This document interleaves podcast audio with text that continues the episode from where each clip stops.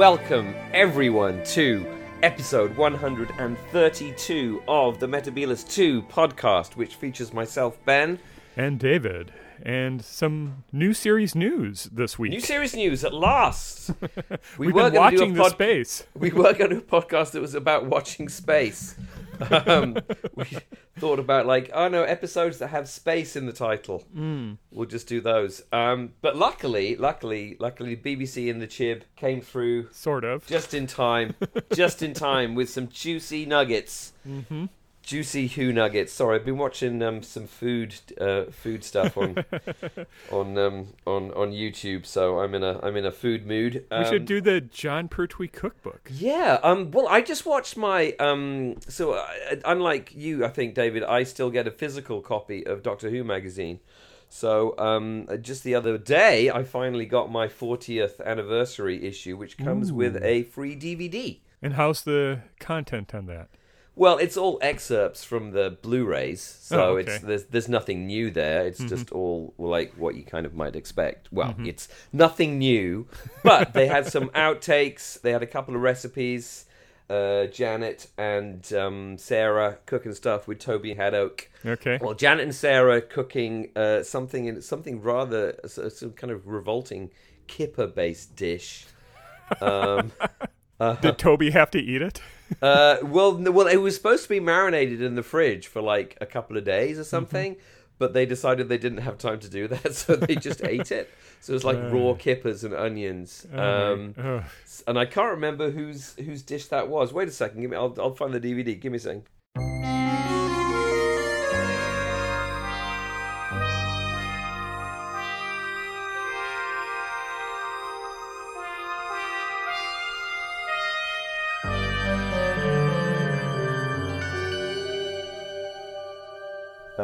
Actually doesn't have it on there. Um, it's not on the sleeve. But the other recipe was like Dalek soup with Krotons, which is like a Pat Troughton recipe. Okay. And that and that was that was with Did Frazer, you say so- Dalek soup with Krotons in it? with Krotons? Yes, which of course was Pat's uh, uh, uh, Doctor Who Uh-huh. way of describing croutons. Um, and um, the, they're called croutons here, right? yes. Yeah. Okay, Little good. I always get bits like of "Ah, bread. Yeah, yeah, bits of bread. Um, Uh, and that that was with Frazer, so that was kind of amusing.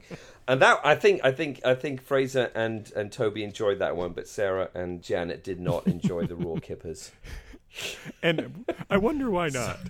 Well, yeah, the recipe says leave these for a bit so that they get Mm-hmm. to taste good, and you just mm-hmm. eat them. I mean, kippers are kind of cooked already, to be honest. You know what a kipper is, right? Yeah, it's a kind of a fish, marinated fish in its own juices. Yeah, it's a smoked fish. It's Yeah, like a, it's like a, it's, it's like smoked herring, Oh, basically. okay.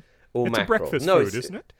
Oh yeah, totally a breakfast Yeah, food. Yeah, smoke yeah. me kipper. I'll be back for breakfast. Um, just doing a bit of Red Dwarf callback there. uh yeah, it's it's a delicious food. I find them they're really hard to get hold of here in the states, probably because the USDA, you know, require them to be you know heat treated up to ten thousand degrees or something like most foods. And just destroy them. But they are. They're an excellent breakfast fish dish uh, from the north of England. Uh, Whitby is the place where you the best place to get kippers. Hmm.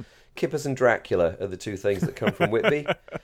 Um, Coincidence, so- perhaps? A coincidence? Who knows? Who knows? Anyway, yeah. So that's that's why I'm in, I'm in a food in a food mood. Yeah. Um, okay. So new series news. What do, what do you want to start with? Children in need, I think. Children in need. So I think um, we were all agog in the in the Who Who Who fandom or whatever we are that there would be like oh there'd be a trailer Right. or there'd be like oh there'd be like a monster will come out.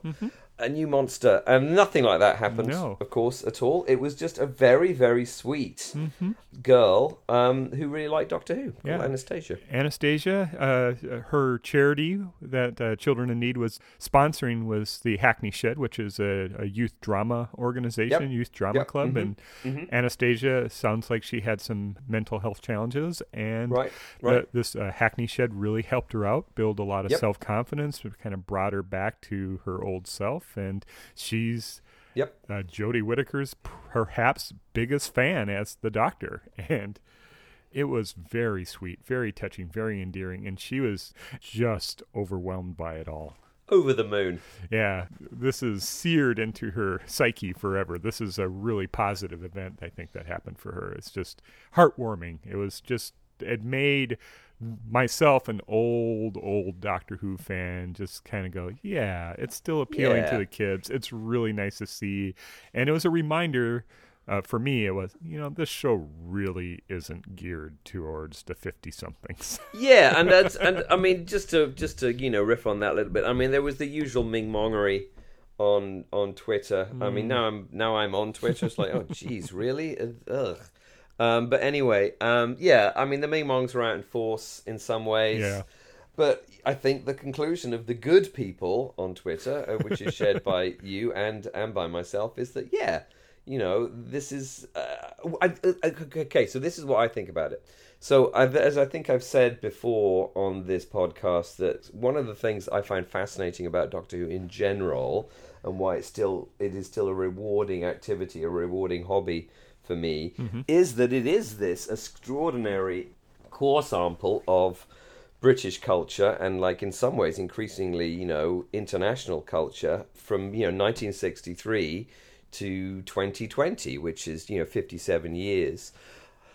And um, you know the more the the show changes the more it stays the same. The Right. more it the more it appears different to me the more it is similar to people who aren't me.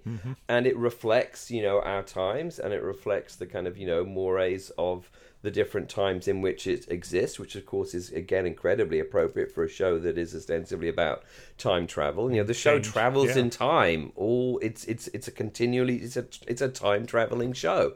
Um literally speaking uh, and it, it is clear you know that the joys that i get from it are primarily to do with uh, nostalgia in some ways, and even nostalgia for 2005 now, which is you know 15 years ago. Yeah. And I really, sh- I'm not really in a in a very very authoritative position to say like it sucks now, even if I may, even if I think that, and I don't think that that much Mm-hmm. really because it's not for me it's for it's for people who are younger than me and i you know and and the the joy that i get from it is is should be and is in some way accidental Right.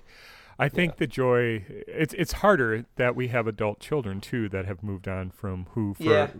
uh, well my son hasn't but for the most part uh, if you can't watch it through an eight, nine, ten year old's eyes, it's harder to find. You know, you start looking at it more critically as if it's a adult drama. If you don't have that family drama or that children prism to kind of refocus it through. Yeah, yeah, and I think um, you know, kids are unabashedly in some ways, you know, accepting of uh, the rough edges of any kind of televised drama. I mean, one I I can't remember whether I ever shared this.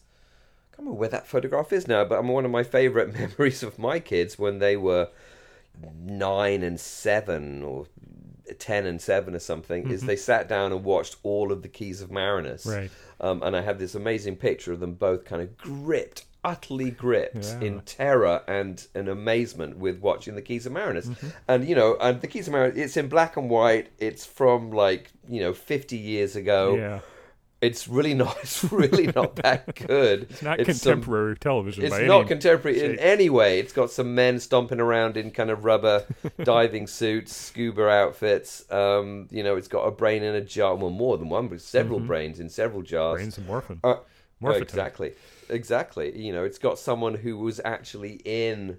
Um, in Orson Welles' uh, adaptation of War of the Worlds, which from we learned last week. 1939 and but they were absolutely gripped by it. So like you know kids kids get it. You know kids are able to strip back you know the the uh, willing suspension of disbelief etc etc etc i mean that's not to say that i have my problems with series 11 and i'm expecting those problems to be roundly addressed in series 12 um uh but there you go yeah Yeah, I think Anastasia's experience is really positive in that you know she's a Who fan. She's looks looks forward to watching it every day. So I imagine that Jodie Whittaker is probably on a pretty continuous loop on home, home television. So right uh, f- for my experience with Series 11, I've only watched each episode once, maybe twice, before we talked about it on the podcast. But yeah Anastasia has the same type of engagement with Series 11 that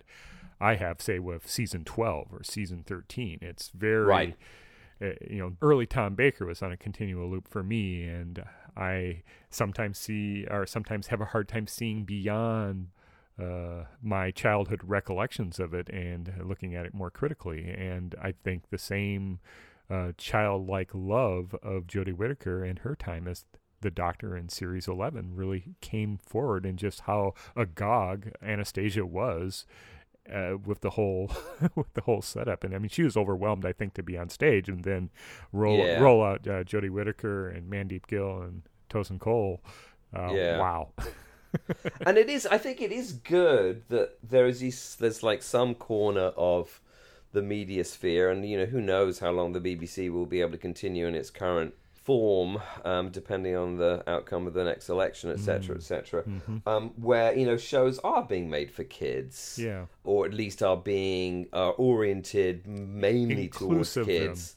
Inclusive. I mean, I was just thinking about that with reference because I watched that amazing, you know, the the Terry Nation Army um, uh, uh, DVD channel continues to kind of just blow my mind in terms of res- research those guys do. But Oh, they on- did that. Sh- On YouTube. yeah, on YouTube. Um, but that they did that short episode on the Mandalorian, which of course I don't have Disney Plus, so I and I actually don't really like Star Wars that much, so I'm not going to have Disney Plus. And even if I did, I probably wouldn't be watching that show. But anyway, there's guns from uh, Death to the Daleks on on the Mandalorian, which like wow, that's some sharp eyes there. And I was thinking, that, well, that's a show. You know, it's on Disney, but it's it's actually it's geared towards mainly like adults who are basically still children, if you see what I mean, rather than you know children who would like to be talked to as if they're adults. Right. And actually, in some ways, it's the second kind of show that I prefer, rather than the sort of the whole. We all like the same thing because we all have the same cultural level. I find that kind of irritating, and actually, you know, it shows where that are geared towards children, but I can also enjoy as an adult that I think are, are maybe the more rewarding experiences. Um, so yeah, and I was thinking about that as well. I went and saw that new um, Martin Scorsese movie yesterday, the the Irishman, which is three and a half hours long. And then I was thinking about all that kind of ridiculous argument that has been fomented about Scorsese not enjoying Marvel movies. Well, you know, well, why should he? And actually, why should I? Why should I enjoy Marvel movies? They're really not that rewarding, to be Mm-hmm. honest, as an experience.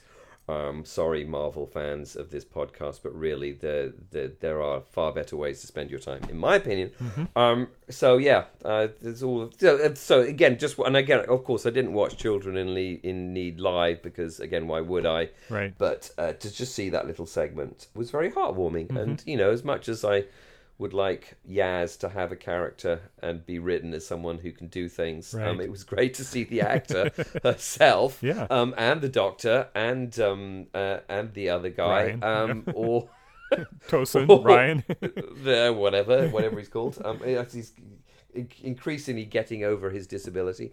Um, to That's you know, acting it-. It's acting. There you go. Um, and, and interacting with a with a child who really, really, really, really enjoys the show. Mm-hmm. Yeah. So there you go. Yeah. Yeah. World's biggest fan. Yeah. World's biggest fan. Yeah. Uh, So, upset not to see Graham. Um, I hope he's not leaving the show or something. But well, I, if you're trying to relate to uh, what ten year old girl, you, are not going to have the Bradley grandpa Walsh. Come on. That's, yeah, that's true. That is true. That is true. Though uh, he could he could have worn his witch finding hat. Mm-hmm. So. Well, it's already indicative. It's there's a, a of TARDIS, and you know, three Yeah. companions is really pushing it. already stripping some out. Yeah. Well, uh, honestly, if we They lose, couldn't find we- anything for him to do. exactly. If we lose, honestly, if we lose Graham in season twelve, I'm going to be so angry. Oh, Uh, he's, ooh, smash things. I will. I will. I'll be on Twitter going like, "It's a disgrace." um, well, he's our so- 50 year old identity figure. yeah, without Graham, I've I've got nothing. Basically, I've got nothing. I've got nothing to relate to. Yeah. Well, Yeah. I think you're right that Who has always strived for that intelligent 10 year old uh, approach th- Yeah. rather than uh, dumbing down An, adult un- an television. unintelligent thirty-year-old. Right. Yeah, exactly. yeah, or fifty-year-old. Yeah. So the other bit uh, while we were watching the space was the was the BBC uh, announced the creative staff for series 12 and we we learn uh, eight writers uh, Yes. five new and uh, three returning and then four directors so uh, should I briefly read off who's returning and uh, who's new and we can and then we chat about, about each. Yeah, there you go. Yeah, absolutely. So okay. returning uh, is Vinay Patel, who is wrote De- Punjab. yep, Demons of the Punjab. Ed Himes, who wrote It Takes You Away. Ooh, uh, takes me away. Pete McTighe, who uh, Och, aye. uh, wrote Kerblam. Uh, so those uh, gentlemen Kerblam, are right. returning, along with, I Mhm. assume, Chris Chibnall, probably writing. Uh, Yeah, I, I think there's there's been some debate on how many the Chib is writing. It's either five or four. I suspect he's writing only two. To be honest with you, I think we're gonna. Ah. own- well, we'll go into this, but I think Okay, he is. I think series twelve will be only eight or ten episodes long. I Oh, think it's going to be even shorter. And then joining uh, Chibnall and the three returning writers are Nina Yep. uh, Metlavier. She's a co-creator of a Netflix series, The A-List. Max- Right. Maxine Alderton, who is a writer for Emmerdale. Yep. And CBBC's Worst Witch, and then Charlene James, who uh, work at Sky Atlantic's Discovery of Witches. Again, another show that I know nothing about. And then for directors, we have four four new directors. Uh, first one, Emma Sullivan, who uh, has a short film and uh, After Tomorrow, and is a graduate of National Film and Television School. Nida Manzoor, uh, Yep. who directed the BBC comedy Enterprise, and Jamie Magnus Stone, uh, nominated for a BAFTA for his short film Orbit Ever After, and Lee Haven Jones, who's uh, a RADA, uh, studied at RADA, and it was a director at ITV series The Bay, which I know nothing about.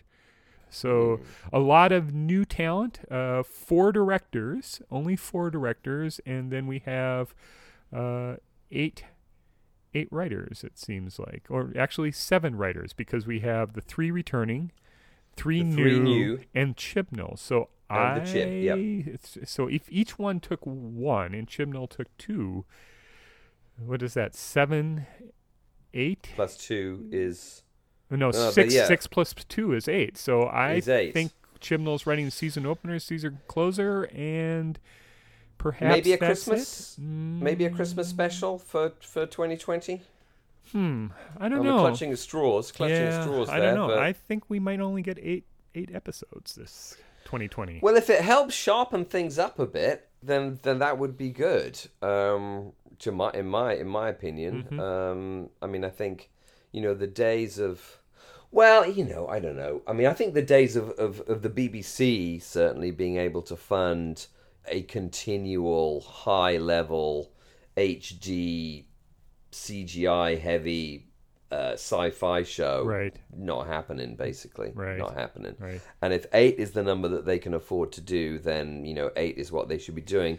And if if eight will help kind of sharpen sharpen what's going on and give Chib time to properly script edit and you know work on these scripts so that they're as good as they can be, then that's it's got to be a good thing. Hmm. Okay. What do you think? Uh, I think it's more indicative of Chibnall not really having an idea what he wants to do with the show. Oh, no, don't say that. Trying to trying to shave off corners. You know, uh, we're we're down from what 13 episodes of the RTD era down to potentially eight episodes. Uh, Uh, yeah. I just uh, I just Oh, wonder, and. I think there are pluses and minuses going with established directors, and with all new directors. I wonder if you have the the experience that really is needed to wrangle Doctor Who uh, for the screen.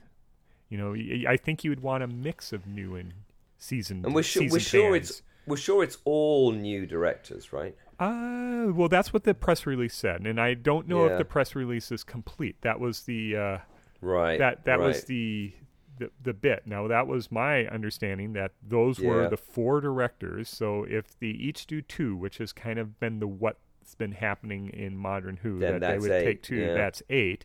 Uh, Yeah. Combined with the writers of uh, you know seven writers or six writers. Oh, geez, I'm getting yeah six six plus uh, Chibnall. Yeah. So if uh, each one does their own six, and then Chibnall does Yeah. two, Then that is only that eight, is only yeah. eight. And Yeah. Yeah. No, it makes sense. It makes sense. Yeah. if if they do tighten things up, we are going to miss out on a kind of a smaller episode from RTD's first series, Boomtown, which I think is a, I, Right, we're gonna right. we're gonna miss on miss on the the spacers, which wasn't Boomtown wasn't super effects heavy. It had a Slitheen in it, but we're gonna Yeah. miss miss out on those stories smaller- that kind of stories, round yeah. out the season and. I'm not sure that that's a good thing. I I don't know if tightening it up that much Yeah. under a Chibnall directive and what we saw in uh, series 11 with what was it 10 episodes if that kind of tightening the screws with a full TARDIS you need a, a episode like Boomtown to give Uh, the uh. the relationship of Rose and Mickey to deve- to develop you're going to need the Boomtown to maybe give Yaz some breathing room some character options Yeah, give her something to do. Give her a crime to solve or something. yeah. Yeah. So that's that's Um, the concern of, of a short season. Yeah. You don't have Well, I mean, again, episodes. I mean, I think we're back to this challenge that we had the last season, season eleven, where, and and you've said it. I'm just going to repeat it. You know that this podcast is not fully convinced that Chibnall knows what he wants to do with this show, which, and again, as we've said, is is a concern because you know when you take over an awesome show, you should be wanting to write every single one because you're just so full of great ideas. Mm-hmm. It seems again and this is this is not a criticism. This is such. This is just an observation. Um, that that what Chibnall wants to do with the show is open it up to new writers, to new directors, to women writers, female writers, um, to all uh, great, to, all awesome, awesome to, things to do. to to POC, BMA, BAME, as we say in the UK instead of POC, um, writers and directors, just, just to get, really diversify the talent that, that, that it brings in. That's what he wants to do. Um, I think the danger there is that if you don't have a a good way to kind of brief all those new people to tell them, okay, this is what you should be writing about. This is what the show needs to. These are the stories the show needs to be telling. Then they're going to flail around, especially since you know Doctor Who's not an easy show to write for. no, that's that's always been the complaint of classic series uh, uh, script editors that it seems easy, but it really isn't. Yeah, yeah, and you and you bring you bring new people in, and you know you try and get Pat Mills to write something, and you try and get you know Stephen what's his name to write something. Um, uh, you know the the the, the, the uh, Warriors Gate guy. Um, you know, and it it requires a lot of work to Right. get new writers in to do stuff. Mm-hmm. And you always have to kind of fall back on Bob Holmes or um, Terry. Uh, Terry Nation or, Or Terry Dicks, Dicks, yeah. Terry Dicks, or the Bristol Boys, because at the very least they can whap out four episodes of science fiction and monsters, you know, in pretty short order. It's not an easy show to write for. It's not an easy show to write for. And I think that was the strength of uh, Steven Moffat and Russell Davies is that they could just knock out a, a short 40 minute, 45 minute Doctor Who story that it may not be the best, but it was serviceable and it did, especially in RTD's uh, case, it did expand on character. It was a character study. And that was Yeah, the type it- of things I was expecting with Chibnall, but we're just hasn't seen it Yeah, yet. yeah, and you avoid transmitting an empty screen on Saturday night. um, uh, in the worst case, in the best case, you end up with something like um, uh, uh, Midnight. Midnight. That's the one I was trying to think of. I was going to say listen, um, but midnight. Yeah, Listen is another like- good example. I mean, Blink Yeah. was another emergency or filler. Blink, Blink, you know, which has created, you know, uh, not one of my favorite, but arguably one of the one of the most popular returning monsters of the of the of the New Who era, Mm-hmm. and that's simply Moffat sitting at his laptop looking out the window i'm just imagining this but you know sitting at his laptop you know at, at costa coffee and looking out the window and seeing the statue of an angel you Right. know that's all that that's all that is there's nothing more to that Mm-hmm. um to that 40 minutes than the moffat like ah uh, I've only, I've only got, I've only, I haven't even got Tennant this week. Mm-hmm. What the hell am I going to do? You know, oh look, there's an, oh okay, and then you know writes it really, really quickly. So I, I really liked the expanding of a stable of directors, expanding the number of writers or diversity of writers. I just would like Chibnall to expand it a little more, so we have more stories Yeah. in a se- in a series.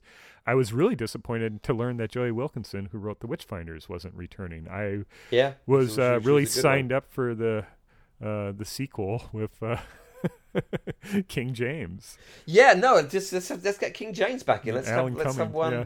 Yeah. I mean, there's plenty of stories around King James. I mean, I think another kind of disappointing thing, a little bit for me, is that there are no older writers Hmm. that we can really. Dis- I, mean, I guess I don't know how how old is Pete McTighe. Uh, he's uh, millennial, thirty something. I think. Wait a They're all millennial. You know, I mean, I think the the the kind of glory days of the of the twenty early 2010s or whatever when it's J.K. Rowling is going to write, write an episode, Stephen Fry is going to write an Mm-hmm. Right. episode, we, Neil Gaiman's writing episodes. Um, you know, I don't think whether everyone's given up on trying to get Stephen Fry to write write an episode or whether Chibnall says no, we only must have people in their 30s writing episodes or younger.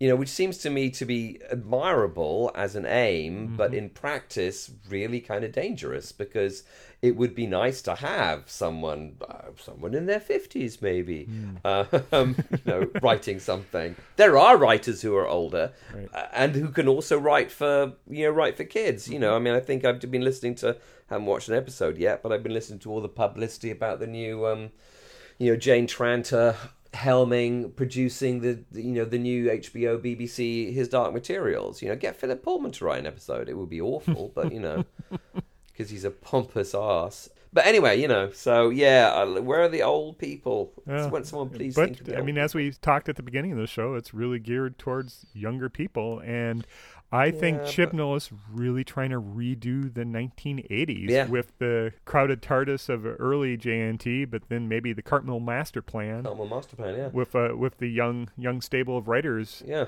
that he is uh, leading. So I mean, I think maybe our Ace rewatch was not a desperate attempt to pad out the podcast, but was was actually a very sensible prelim to thinking about Chibnall's top tenure. You know, I think the the highs of the Cartmel Master Plan are high.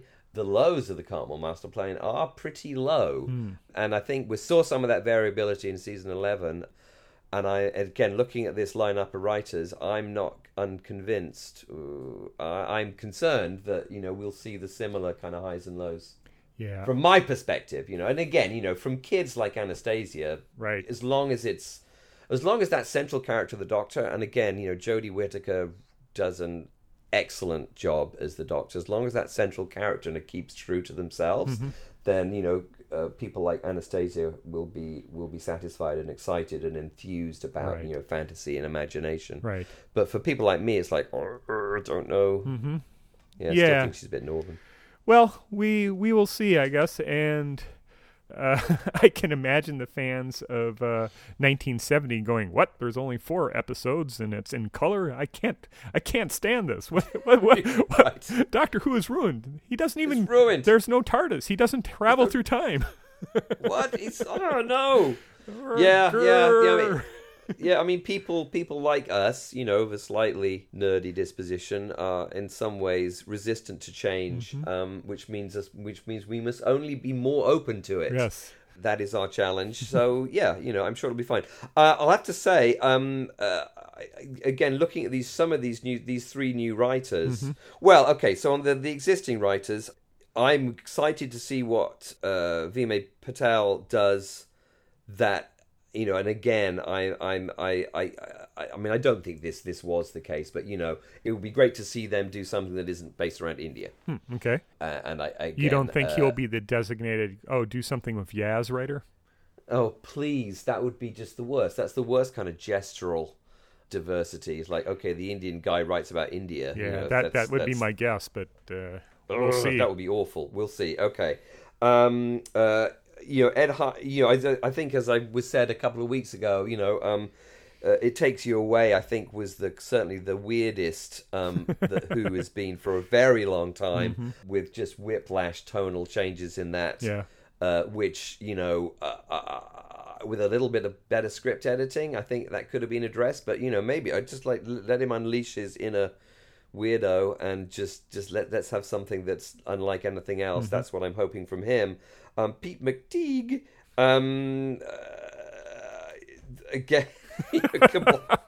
I know Kerblam. Uh, it was fun, but as soon as you started to unpick it, it was like, wow, Amazon is good, Mm-hmm. and like the Doctor is allowed to kind of randomly kill people in order to make or in order to make a point, Mm. um, or randomly allow people to get killed in order to prove their point. I don't know.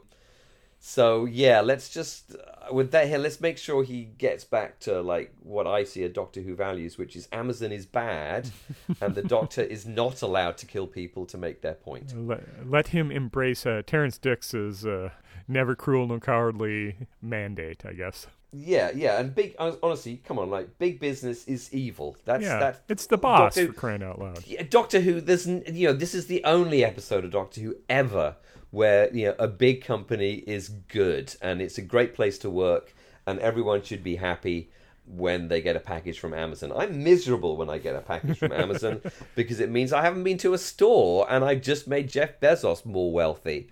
You know, so you know, Pete McTighe, come on, big companies are evil. Always remember, always remember that that is true.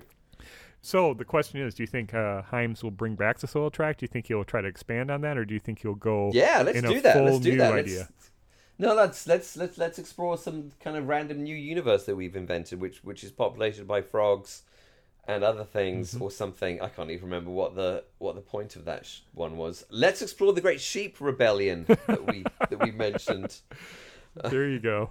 Set, Yeah, I mean, in, uh, Wales, Shetlands. obviously. Well, yeah, yeah, no in Wales. yeah. The Wa- Wales is the land of sheep. They film it in Well, Wales. Ed Hime Anyway. filmed it. What set it in Norway? Yeah, again for reasons best known to himself, it's in Norway. Um, so okay, okay, these are my thoughts on the new writers. So Nina Métivier, I don't know anything about the A list, so I'm sure she's good. Okay. Yeah, so that's that.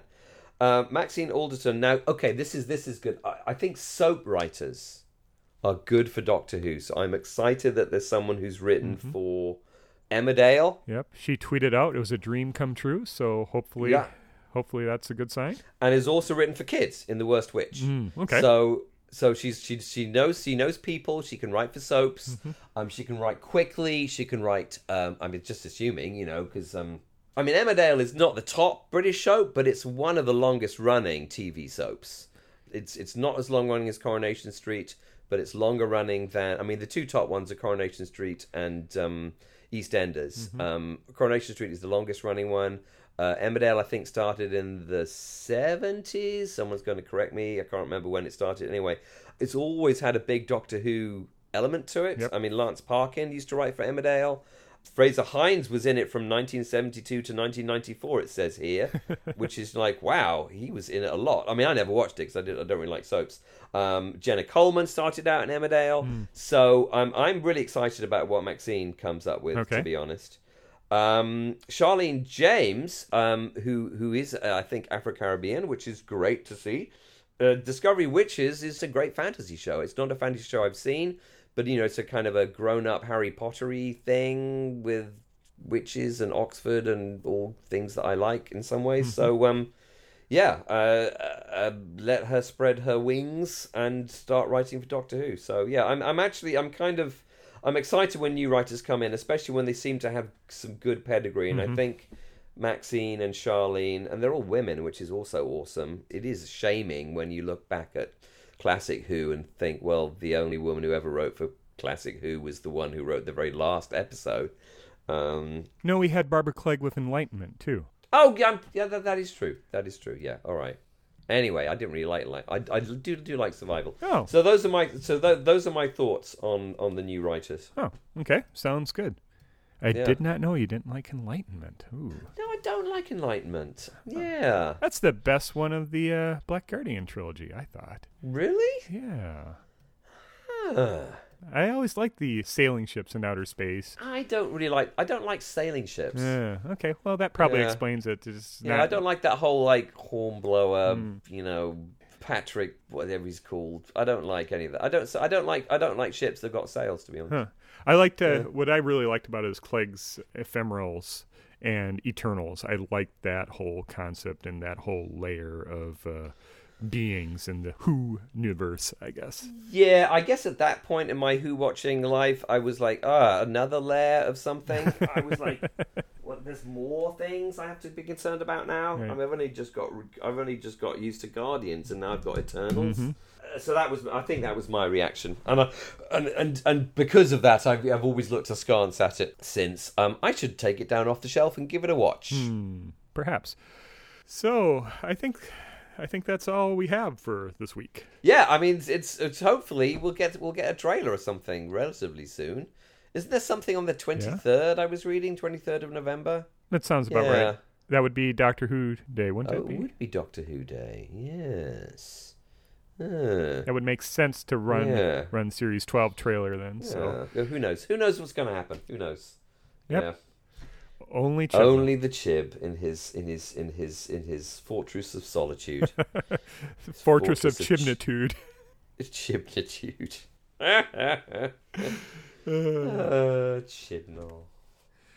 All right. Well, there you go. That's all. That's all we've got. That's all there is. So next, do you think we should do a big finish? Yeah.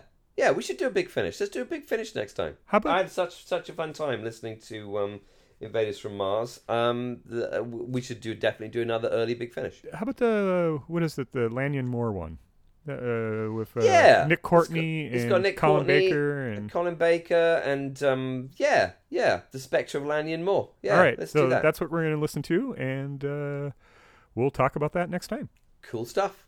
All right. Well, thank you for listening to episode 132 of the Metebelis 2. I've been talking with Ben. And I have been talking with David. So, in two weeks, we'll be back with a review of The Spectre of Lanyon Moor, Big Finish number nine. All right. Farewell.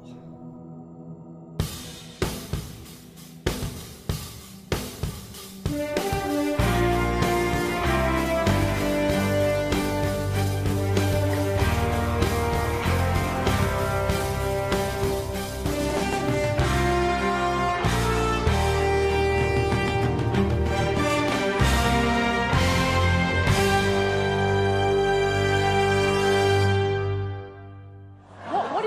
to an actual Time Lord?